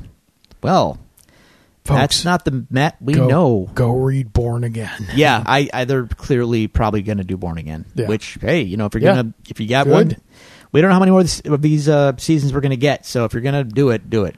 Both um, from a lot of things I've seen, I've seen a lot of positive, a little bit of negative, but a lot of positive about Iron Fist season two. Mm-hmm. And then I saw an article earlier today. Both Mike Colter and and um, Finn Jones, Finn Jones are both down for a Heroes for Hire series. make it happen, man. I, Do it. again. Get we those want guys more. together. We want more patty cake. I'm I'm down. Those, Yeah. those guys are great together. Um, I hear good things about Iron Fist season two. Yeah, it can't far. possibly be worse. So I mean, it can always be worse. I guess, It can always be. it would take effort to be Yeah. worse. So and now bring us probably the biggest news story of the week. We got first images, first official images from Captain Marvel. Yes, out. we did. So we got to see the costume. yeah. which there's little just little drew like nitpick I have on the Uh, costume. I know what you're talking about. and I don't care. but the the they kind of as you said in our chat, they kind of buried the lead on Well, the reveal of the yeah, let's let's pause for a minute because the big headline was you know Captain Marvel finally revealed. Yes. It's like here she is in costume, and it's like oh cool, yeah, it looks cool. It looks. She looks cool. Yeah, she took, looks great. They, they took the literal costume off the page and made it Well- MCU'd it up a little bit, and No, there it is. Not the literal costume off. Like it's got annoying blue stripe going down. Oh well, like I said, they MCU'd it up a little bit so they can sell you new toys, and um, because you know that's what they did. And yeah, it's cool. Like okay, great, Looks great, I, yeah. I thought they were going to drop a trailer based on the uh, Twitter verbiage before the the deadline came, but that's yeah, okay. those, no trailer was kind of disappointing. Yeah, but that's fine. So we had these these shots, and it's like, oh yeah, there she is in costume on the cover of Entertainment Weekly. Then there was an actual still shot from the movie, which looked better than the cover of the magazine because the mag- Yeah. they, they always somehow over Photoshop these Yeah, things. way too much. So the the still shot looked great. I'm like, oh wow, I spent some money on that costume. All right, And then we got to see there was a shot with um, we got to see a little bit of Marvel. yeah. Uh, they're not saying that it's Marvel, but it's Jude Law playing a senior Kree commanding Marvel. officer, and Um, it's and Marvel. We Come on. saw The- Ronan. the- Ronan is back Yeah. from Guardians because this is a prequel, folks. Yep. Uh, the Space Force, which has who he's on the Space Force guy. Yeah. Um, and they look cool because they look all like you know green and black Kree looking Yeah. suits, and it's like, oh, this looks pretty neat. But what didn't get like a lot of traction in that initial like release, which to me as a Marvel nerd, I was like, you're burying the lead here, Yeah. man. Skrulls. We've got Skrulls. honest to God, Skrulls in the MCU, man. This is a Yeah. big deal. I'm sorry, but this is a very big deal. And they were just like straight up. They were not disguised or anything. It was just Skrulls. Yep, they're green. Look at them. They got stripes on their chin, although not quite as uh, uh, as, as wrinkly. Because I would guess because they don't want to confuse people and make them think that they're kind of like Thanos. Yeah. but they still have stripes on them. And so they you- got the ears. they got the ears. They wear pur- purple outfits and they're green. Okay, they're Skrulls. They are Skrulls. Wow. Now, legally speaking, that was a big question mark for a Yeah. long, long time. Like we were all kind of asking, weren't they part of the Fantastic Four film rights? Right, because when the Avengers, the first Avengers movie came out, and the Chitauri were the alien race that invaded, um, there was a lot of talk that it was supposed to be the Skrulls, but couldn't be because of the legal Yeah. ramifications with, with Fox. Now, one of two things either happened. One, that was never the case, and here we are, Skrulls, makes sense to introduce them now. Or two, it was the case, and now the acquisition is basically a done deal, and Marvel's like, yeah, we're doing it, we don't care. Yeah. Either way, Skrulls. Skrulls. Wow. And this apparently is going to be like the the Kree, uh, the MCU version of the Kree Skrull War. Yeah, in I Captain thought Marvel. there were there were two things that this can potentially lead to. Um, like we we've talked about kind of where they go, what's the next big thing they do after Infinity War is resolved, and we get to the next iteration of the Marvel Cinematic Universe. Introducing the Skrulls introduces one of two possibilities. One, they could do like just kind of a running Kree Skrull war story with Earth caught in the middle. Mm-hmm. Or two, they could do Secret Invasion. Everyone wants to talk about that, and I guess I'm the, I'm the only one that's just like, don't do that. I would be totally okay if they decide to do Secret Invasion because then you have something that can carry the weight of Infinity War without having to do the grand until the absolute end. Maybe. I- Remember, remember, the MCU is notorious for taking titles and reinventing them. true. Like yeah, they Age, did of with Age of Ultron was nothing like the comic. Yeah. Yeah. you're right. You're right. Civil War was not at all like Civil War. I mean, Yeah. kind of, but not I mean, really. Winter Soldier was kind of was like probably the one that followed the most closely. Yes. Uh, yeah, that's fair. Yeah. Yeah. Um, either way, hey, we're getting we're getting Skrulls and and Yeah. what a time to be alive. if, I- if if they turn one into a cow at any point, whoa, that's all I can say. I I love love the image that I think Alan sent us where someone did a mock up of like a '90s pop album with that shot of the they're in the water. The Yeah, sun's all well it's lit. so great. Yeah, it looks like, like a boy band. Oh, Yes. tremendous! Oh, God. tremendous. it was Did Did you see the picture of Nick Fury? like youngified Nick Fury. Yes. Yeah. Now it looks great. Marvel has this incredible youngify technology that Yeah. they just sprinkle on guys now, and it's like, oh hey, Michael Douglas from 1985 is right there. Yeah. Oh, Um, it's Michelle Pfeiffer from the same era. Yeah, I'm Now- curious to see how this is going to work throughout an entire film. I'm sure that we won't notice or care. Here's the thing, though. As cool as it is, like, hey, Sam Jackson looks good there, right? And they're doing it for uh, Clark Gregg as well, for Agent Coulson. Okay, okay. Um, I'm just gonna say it because I, I I have to. Big missed opportunity, huge missed opportunity here with the young Sam Jackson. Why couldn't we put the wig from Pulp Fiction on? No. yes, No, because yes. then everybody is watching it giggling instead of watching it paying attention. Oh no, they're in. They're I'm in. I'm all in. well, no, because that hairstyle wasn't in in the 90s. Yet, yet, Pulp Fiction took place in 1994. Man, The time that Pulp Fiction takes place is erroneous at best. I'm just saying. I'm just. They put the quote on his tombstone. I know. I know. I think I think the wig or even the goatee would probably have been one step too far. No way. I'm. I want. I, I need it. I need it. There's still time. There's still time with the CGI magic. Let's make it happen. All right, so that that about does it for the news. Um, we didn't, for obvious reasons. Drew has been very busy, so Quite. we don't have an Quite. episode this week. What we do have, though, is a bit of a discussion that was suggested by uh, Mr. Emmanuel Marin in his last visit to us, and something that I thought about. I thought would be a good subject for discussion, and that is comic book collecting. Yeah. Now, wh- when I say comic book collecting, I mean specifically not necessarily buying a comic book for the sole purpose of reading it, but buying like a back issue for the purpose of collecting and having a complete run, or even for lack of, you know, better reasoning, and investment, whatnot. Because it, like, it doesn't happen all the time, but it happens enough to where somebody will come up to me and say like someone I know and they'll be like, "Hey, I found comic book XYZ. Is it worth anything?" Yeah.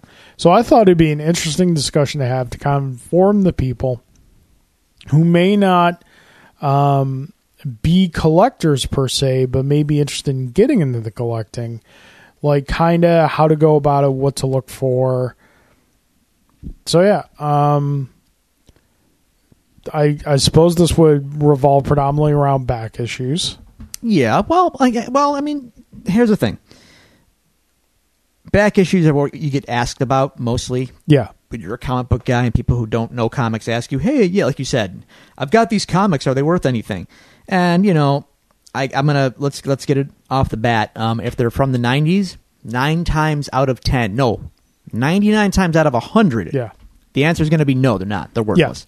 Now, there's a lot of reasons for that. You might not want to hear that as an answer. Most people don't want to hear that as an answer Yeah. because they were told in the time they were that they were released they were going to be these yeah. I, I worked. items and I yada, worked at a comic shop for a time, and there was like it would happen at least once or twice a month. Someone would come in. They wouldn't like we wouldn't recognize them.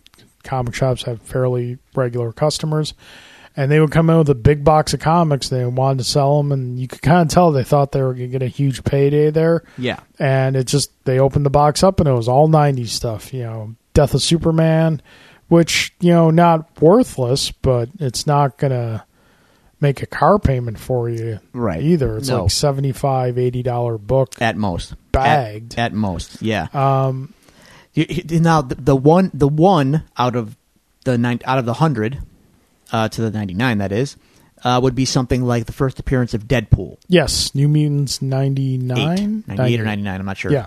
um, either way that issue because of deadpool's popularity has skyrocketed in, Yes. in, in value um, or something like um, oh i don't know I, actually i don't know deadpool might be I think- he might be the big yeah exception it it helps to approaching us defining value how does something attain value right well and rarity. as far as yeah, as far as comic books go, there is I've always said there's implied value and then there's actual value. right Implied value, there's a company called Overstreet, and they put out every year, once a year, a comic book price guide, which lists, depending on what volume you get, dang near any comic book you can think of that's been released since comic books have been around. Like this thing is thick. It's like A phone it's gonna be like phone book thick, and they give you a uh, a value, a number value based on the condition of the comic, like you know, good, fine. we should probably bin, talk about those too when yeah, you're we'll, done. we'll we'll get to there. Um, so they give you they give you a number value based on that. That is what I refer to as implied value. That's what the this highly regarded company is saying this comic book is worth. What actual value is is what people will pay for said comic. And the easiest way to find fluctuates. actual value on a comic is eBay. Go to eBay, look in seeing what people are paying for that check the specific completed issue. and sold listings Yep. That's uh, And that's- that'll give you an the idea. actual value And then when you get into tho- those listings, get into like condition, which we'll talk about in a moment. And was it part of a, a bulk sale? Was it just sold by itself? So that will give you an idea of what the value of what you have is. If you're not finding it on there at all, it's not worth anything. probably Yeah. Or it's so rare that they haven't necessarily sold on eBay. Possibly. that's a possibility. Yeah. but you know, again, most You're not going to find Action Comics number one on eBay. No, no books of that caliber are Yeah. are we have brokers for that. Yeah, kind of you thing. go to like auction houses to sell those. So if you've got something like that on your hands, You're uh, good. You don't need us. You need to call a professional. Yes. Yeah. Um, but the probably the most common thing is like, you know, either relative passes or someone just kind of hands down a box full of stuff like that. And it can be it can be books from the 1990s which don't okay, should probably back up a little bit here. Comic books take roughly 20 to 30 years to really come into their to start to come into their value. We're seeing now the the books from the 80s really start to increase in value. Um, and the reason we're seeing this, and obviously going back, you know, 70s, 60s, 50s, whatnot, comic books having huge values is because, as you mentioned, rarity. Rarity. Uh, The, the more time goes on, the less of these things are likely to survive. Yeah. So the more, the fewer there are, the more valuable it will be when a, a suddenly a surge of people has interest in it. Finite resources, folks. I mean, this it's. Yeah. I can't make it any simpler than that. how, Like, ma- how many how many times have you heard the story? Oh, I had you know X Men number one, Spider Man number one, Fantastic Four Mom threw one. it out. Mom threw it out. Right. Yeah. Ma- Mom Now- has been the greatest help to the collector's value. the only thing that's you know the only th- the thing that is hurting value from like the 70s onward honestly the the, the thing that's going to hurt it indefinitely is basically that's when uh, the direct market became a thing uh, comic book stores Yeah. who who who shops at comic book stores collectors people like me people like Yeah. you i buy my my comics and you know what i do read them bag them board them and i don't touch them again most likely Yeah. they are safe, they are secure, they are protected, they are in perfect condition at all times. There's a lot of me out there, and a lot of people that shop at comic shops from that time forward do the exact same thing. So finding a copy in great condition is not that hard. Basically, the books become less rare. Books in good condition become less rare after a certain Yeah. point. So the 80s and the 90s and onward, it's it's very it's not like Action Comics number one where we had war and paper drives where comics were melted down and liquidated Yeah. because they were disposable. These things have been made and, And- bought and sold by people like me for the sole purpose of keeping them in perfect condition. So Yeah, there's a lot of that, more of them like, out there. Going back to like you mentioned, Action Comics number one. Back then, there was no idea these things would have No, any value. were- so kids like rolled them up, stuck them in their back pocket, Right. colored on them and whatnot, and it was just taken from that. Flash forward to the the nineties. What happened? What happens to the value? Well, first off, up until the early to mid '90s, yes, there is that direct market in the comic book shops that has that has come up, but comic books are also still largely available in where we discovered them first, which was spinner racks at convenience stores, Yeah, right, right. grocery stores, things like that. That starts to go away. And in the 90s, the collector's boom happens. And the collector's boom is when Death of Superman came out. It was a very slow news day, and it was the first comic to really get huge mainstream media news coverage. Right. So all these news outlets are hyping this thing up, making it sound like you've got, you know, buy 10 of them because they're going to be worth like a $1,000 each one day. so when Death of Superman is released, you have lines out the door of comic book stores going down the block. And these are people who have probably never darkened the door of a comic book store before. Right. And they're buying 10, 20 copies of this thing. And it sells out almost instantaneously. That thing went like, I think, seven or eight reprints Yeah. had the Death of Superman issue had. So then Marvel and DC get wind that hey, people want to buy comic books as an investment. The age of the gimmick begins. Oh, the gimmicks. So yeah. Oh, the gimmicks. foil covers, Foil die cut covers, die cut foil covers, Die cut foil hologram. Don't forget the embossed- embossing. The embossed. Um, we had the rub the blood phenomenon of image, where you could rub the cover and show the blood, make the Yep. blood appear and disappear. uh, number ones Number started to become more frequently, um, which there were two like legit mega hit number ones, which was Todd McFarlane's Spider Man number one, Yes. and then Jim Lee's X Men number one. yes, Um, to a lesser degree, X Force number one. yeah, X Force was kind of like it was bagged and it came with like collector, Collector cards. cards. Oh, and you yeah. had to like try like I hunted down like all the Mm-hmm. cards and I had them in all the bags. Um, Spider Man number one had Bagged.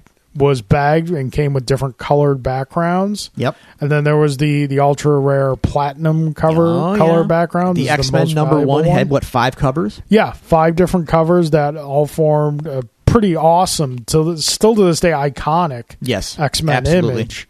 Um, but yeah, you had people buying multiple copies of this book, and print runs exploded. Millions of copies. Print runs were at the point they were back in the 40s and the 50s when comic books were first starting. Print runs were just out of control. And everybody's buying these things, and everybody's doing what you said earlier. They're buying them, they're bagging them, they're boarding them, they're putting them away and forgetting about them. So what's happening, Drew? None of them are getting thrown out or destroyed. Right. Exactly. So- there's they're not rare.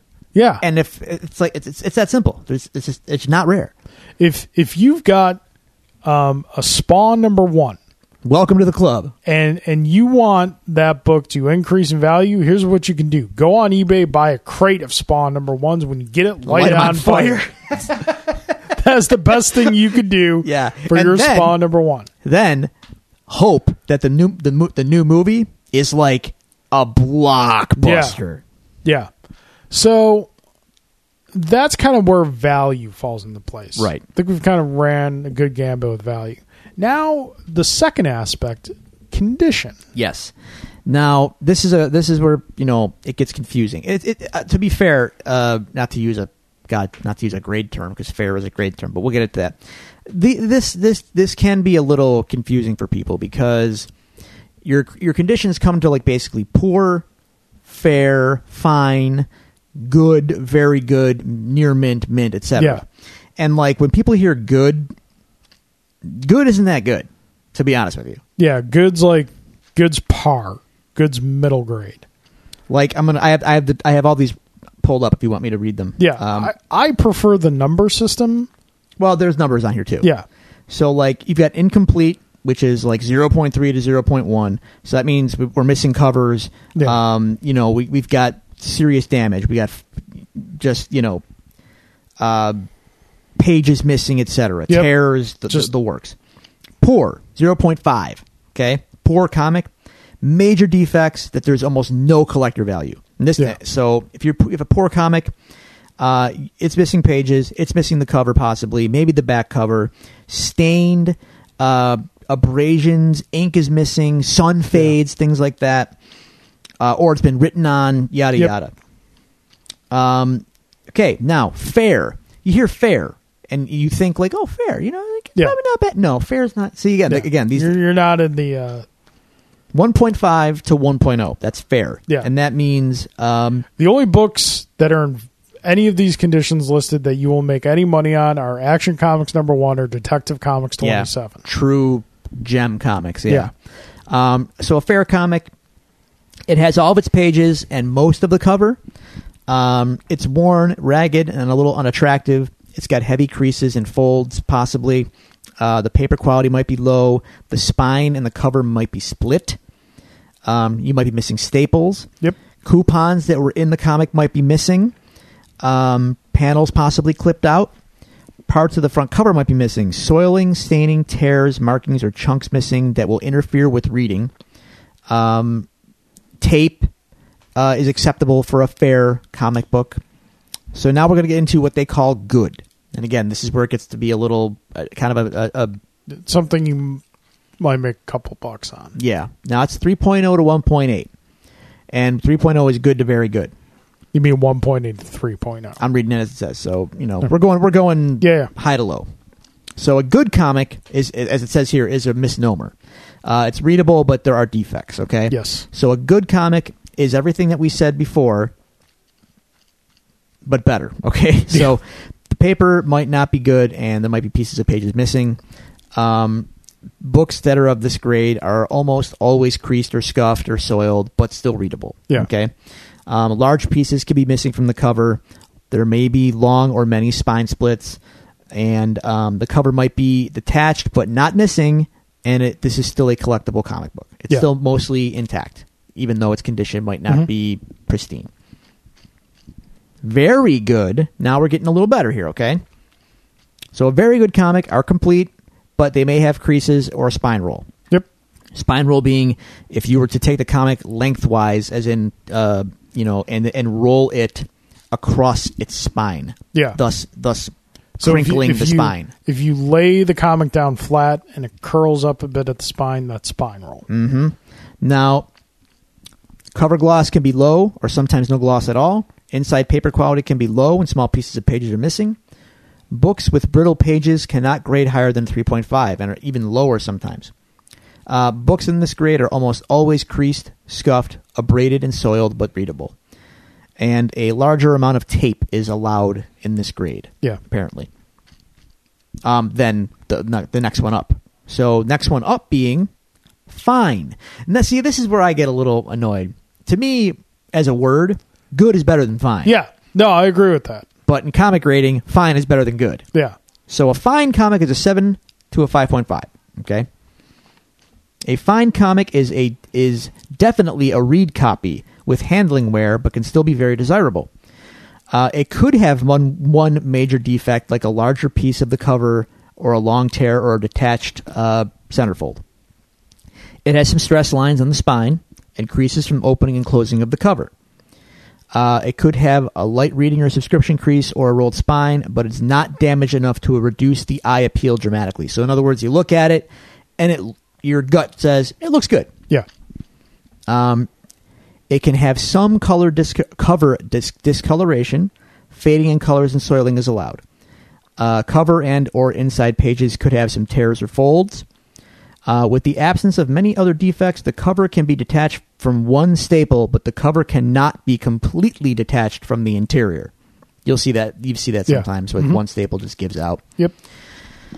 Um, so yeah, uh, pages might be brownish, but not brittle. If they're brittle, we're going to be less than fine. So, uh, depending on how the comic looks, it says here tape. Some small amounts of tape might be allowable in a fine book. Better than fine. Now we're getting into near mint territory. Very fine to near mint. This is what basically all people like me's comics look like Yeah. or better. So we're going from like 9.0 to the 7.5. We're in that range. Mhm. Looking good here. A very fine comic book appears to have been read a few times and has been handled with care. These grades allow for some more defects than higher grades. Overall, an above average copy and is still very collectible. So, it may have a fold or crease in the cover that breaks color. So, let's say you've got a black spine of the book Yeah. um, where, where, this, where the book opens. Yeah. If it's been creased or crinkled a little bit, you might get a little crack. We see the, the white paper kind of Mhm, pop through. mhm. That's what they're talking about here. Uh, a few small chips on the cover. So think about corner dings and Yep. things of that nature. Or, or or my the one that, that hurts my heart the most, the minuscule corner fold, the itty bitty corner fold that Yep. you can just see. And you're like, ah, it was right there. Uh, some stress marks on the spine. Few small chips. Uh, the cover has some slight surface wear, but still has much of its original gloss, and there is nothing major wrong with it. Sun shadows, dust shadows, and tanning can be darker and have more of a visual impact than those in higher grades. Now we're getting into the gems, the cherries, the good stuff. Near mint to mint. Oh, I like these. Oh, Carl, these descriptions are are sexy. Do it, Stu. Listen to this. This book is an excellent copy with great eye appeal, vibrant with supple pages. I love it. I love it. Supple. Go on. Go on. That, that that's it really, but but supple. yeah. Uh, spine may have a couple of small stress lines that break color. Minor creasing. Spine is almost completely flat, as in it's you know looking good. Hasn't been doesn't it doesn't fold over. In other Yeah. words, it doesn't curl. Um, cover is relatively flat with minimal surface wear, and the cover inks are generally bright with medium to high reflectivity. Ooh. Staples may show some discoloration, but it's not too noticeable on the first glance. Inside pages and covers will be off white to white, but can be cream or off white with the absence of other defects. Now we're getting 9.6 and above here now, Carl. Near Yes. mint. And then we have near mint, mint, and mint. Basically, at this point, your comic book is Yeah. in exceptional condition. Yeah. And here's here's something interesting. A a ten mint condition comic book Almost impossible. almost impossible to find. And I'm talking about like of books that we go and buy today. Yes. New books. Just because the basic shipping and the stuff they go through in the machinery, some little thing's going to happen to like every book. Not to mention they get packed, shipped across the country, handled by a store, by a staff, put onto a table or in a rack of some kind. Yeah. A 10 Unless is you are there rare. to grab it off the printing press, you're not getting a 10. And if it's like older than five years, it's not a 10. It's just, it's not. You're never going to hear about like a 10.0 uh, Action Comics number one No, or Detective impossible. 27. We keep saying these, and I'm sure most people know, but Action Comics number one is first appearance of Superman. Detective 27 is first appearance of Batman. Um, so yeah, so how do you go about buying comics for collecting purposes? Well, uh, comic shops are going to be the best outlet. I don't advocate buying comics on the internet because of the nature of comic book collecting, as Drew you just went through, is very intricate process to grade a comic book. So what you want to do is you want to go to comic shops. Um, I think it's uh, comicshoplocator.com is a website that if you don't know of any comic shops in your area, you can find one. Um, when you're at the shop, and you typically their back issue bins will be in either drawers or uh, comic book long boxes or whatnot, like a filing system you can go through. If you find something that you think you want to purchase, um, and you want to inspect it further, if this comic book is bagged, do not open it yourself and inspect it right then and there. I don't care how long you've been doing this. I don't care how much of an expert you are. It's professional courtesy to take it to somebody in the shop who has authority and ask permission to inspect the comic. Now, obviously, if this is something that's like a higher quality book, nine times out of ten, those will be on display behind the counter. So, in order to inspect it, you would have to speak to them anyway. But I say again, if it's in a bag or in, in a board and a filing system, ask per, and you want to inspect it, ask permission. It's just it puts you in good standing with the store. It shows that you respect their space, and and it's just a good good practice.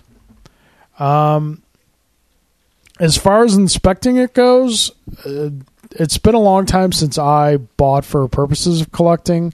Comic book collecting is really expensive, um, depending on what you want to collect. Uh, so, what I would do, at least myself, is I would start at the borders on the cover and just work my way inward. It's especially like nine times out of ten, you probably just want to start with the spine. Because if there's going to be a defect, nine times out of ten, that's where the defect's going to be. Because it kind of holds the book, holds the book together. together, Yeah, it yeah. holds the book together and susceptible to the most like wear and tear. And we should also point out, like, uh, we've gone over the, the descriptions, and these are the things you should look for when you're when you're doing that. But here, here's some here's some friendly advice uh, as a from, from a a collector point of view, and I, and I don't mean, and I don't necessarily mean from an investment point of view. If you want to collect something and you don't care about all that stuff, dude, go for it Yeah. collection. Yeah. it's a personal thing. I've got a complete run of GI Joe, the original Marvel series, one through one fifty five, whole run. Yeah. Are they all mint in your mint? No, not even close. The key issues are the ones I, wa- I really like, Yeah. the ones that are worth the significant ones, The right? silent issue. But by and large, my, most of mine are probably good to fine at best. Yeah. I, I might even have some some eh, less than's in there, Mhm. but to me, I don't care. To me, it's a complete run of that series because I wanted it and I have it, and that means something to me. If so, if you've got something that you want, dude, don't you know? If you don't care about that and you just Yeah. want to have it, that's collecting, man. That's collecting. That's yeah. personal. That's collecting for personal enjoyment. Yeah. And the other And thing that's the about it best is- kind of collecting too. if you uh, you know if you do have a key issue that you really want, like in my case, I got to be honest with you, I want an Amazing Spider-Man 129 in the worst possible way. Yeah. First appearance of the Punisher. Yeah. I want it badly. Want it for years. Probably should have got one before before now. Yeah, But here's the thing.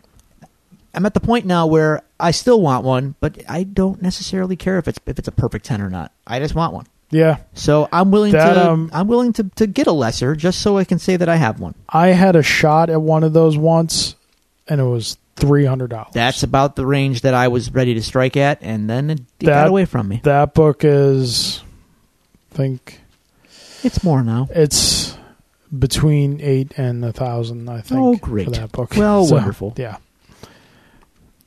If I can go back in time five years, I'd be buying up those Deadpool Well, yeah. comics. Well, obviously. Um, Anyway, so yeah. So set a budget for yourself. Is what I'm saying. set a budget for yourself when you want to inspect the comic. Ask permission. Um, find a way that ins- of inspecting it that you know finds the p- finer points that we've discussed here. Uh, so, lastly, let's talk about selling comics. Mm, The uh, the great the great heartbreaker of of selling a comic that you thought you'd get huge payday for, and it's just you're not. So when you think about selling comics, the first thing most people will think of is going to a comic shop and selling them there, and that's the easiest way to do it. it is. That's the easiest way to do it. But You're not going to get full value though. yeah, here's the thing that people never take into consideration. And people complain about this in different industries, but it's it's the cost of doing business. If you are going to a comic book shop, let's say you have a book that in the condition you have it, its actual value is $500. You've looked it up on eBay, it's averaging $500 what people are paying for this book. You're walking into a comic shop expecting to get $500 for this mm. book. Here's the problem. If the comic book shop pays you $500 for that book, and then they turn around and put it on their shelf with a, say, $700 sticker on it, who's going to buy it? Right. The, the shop has to make their money. Yeah, Which the shop- you're going to take a hit. The shop has to turn a profit on things they put out money on. The shop is investing in your product essentially, so they have to make a they have to turn a product on that investment. So you will get roughly if a shop is feeling generous or if it's like a valuable book that they really want to get, you'll get about in a best case scenario you'll get 75% of the value Mm, Yeah. common case scenario is you will get round about 50% of the value of the book. Right.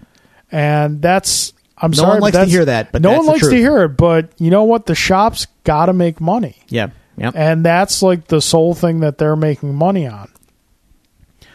Now, that's the easiest way to sell a comic. The hardest way is to find someone who wants that book who's willing to pay the actual value of it. That's when you turn and go to your eBays and things like that Right.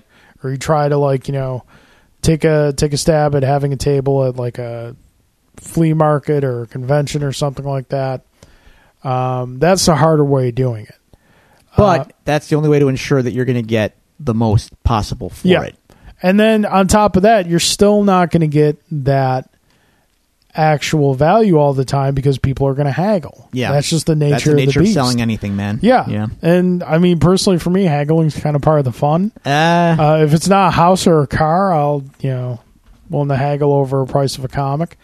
Um, so yeah, there's that, and then when you get like as we mentioned before, your your gold stamp comics, your action number ones and detective twenty sevens, those get sold through like brokers and Auction auction, houses and- yeah. and just and those will probably be what we call slabbed, which means they are Yes. encased by the CGC, the Comics uh, Grading, 'cause, uh, whatever the Company. whatever they're called.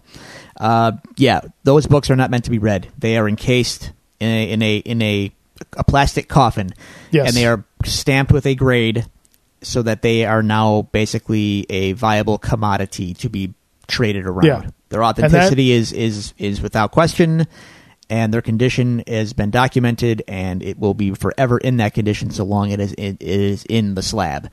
Can't read it, but if you're buying something like that, that's really not why you are buying it. yeah. And if you're buying something like that, chances are you can read it digitally for dirt cheap. Right. Just do it that way. Right. or get a reader copy of it. So, I think we've pretty much kind of covered Yeah, I think that's a good uh, It's a basis good, of good collecting. crash course on collecting. What is the, uh, in your opinion, was the most uh, personally valuable comic book you have, and was the monetarily the most valuable comic book you have? Mm. Monetarily, it might be something like the Death of Elektra, or I don't. I haven't really kept up with uh, New Mutants '87, the first appearance of Cable. I have that as well. Um, it might be something like that. GI Joe 155 goes for a Is decent that the amount. silent issue? Fi- It's the final issue. Ah, Um, the print runs were at, by the end so low, yeah. and then the resurgence happened, and those were very hard to get. So I got one. Um, those are probably the most valuable comics I would say that I have. I could be wrong. I mean, you know, normally knows what I have up there. I have enough long boxes. Personally speaking, that's that's kind of weird. I don't. the personal books for me are stuff like uh, like Grant Morrison's new X Men run. To me, that's personally my jam. Yeah. That GI Joe run, that's my that's personal to me. I, Mhm. I, I that means the world to me. Um, as weird as it is, like a personal connection I feel to comics, it's probably worthless, and they're not even like fondly remembered necessarily, and they're by no means like great.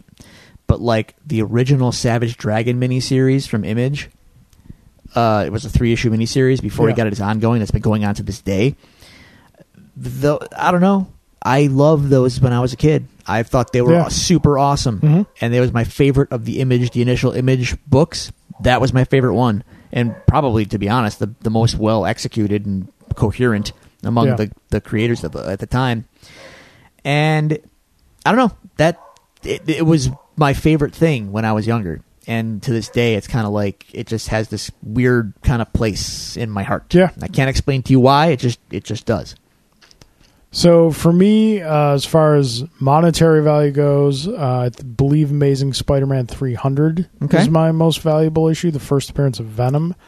I think that's hovering between thousand and thirteen hundred good condition. Let's see how that movie does. Yeah, well, but I'm never going to sell it. So, Oh, like, well. know. Um, as far as personal value goes, there's three that spring to mind immediately. First two are just like random issues of Bat, a random issue of Batman and a random issue of Web of Spider-Man, which were the first two comics I purchased.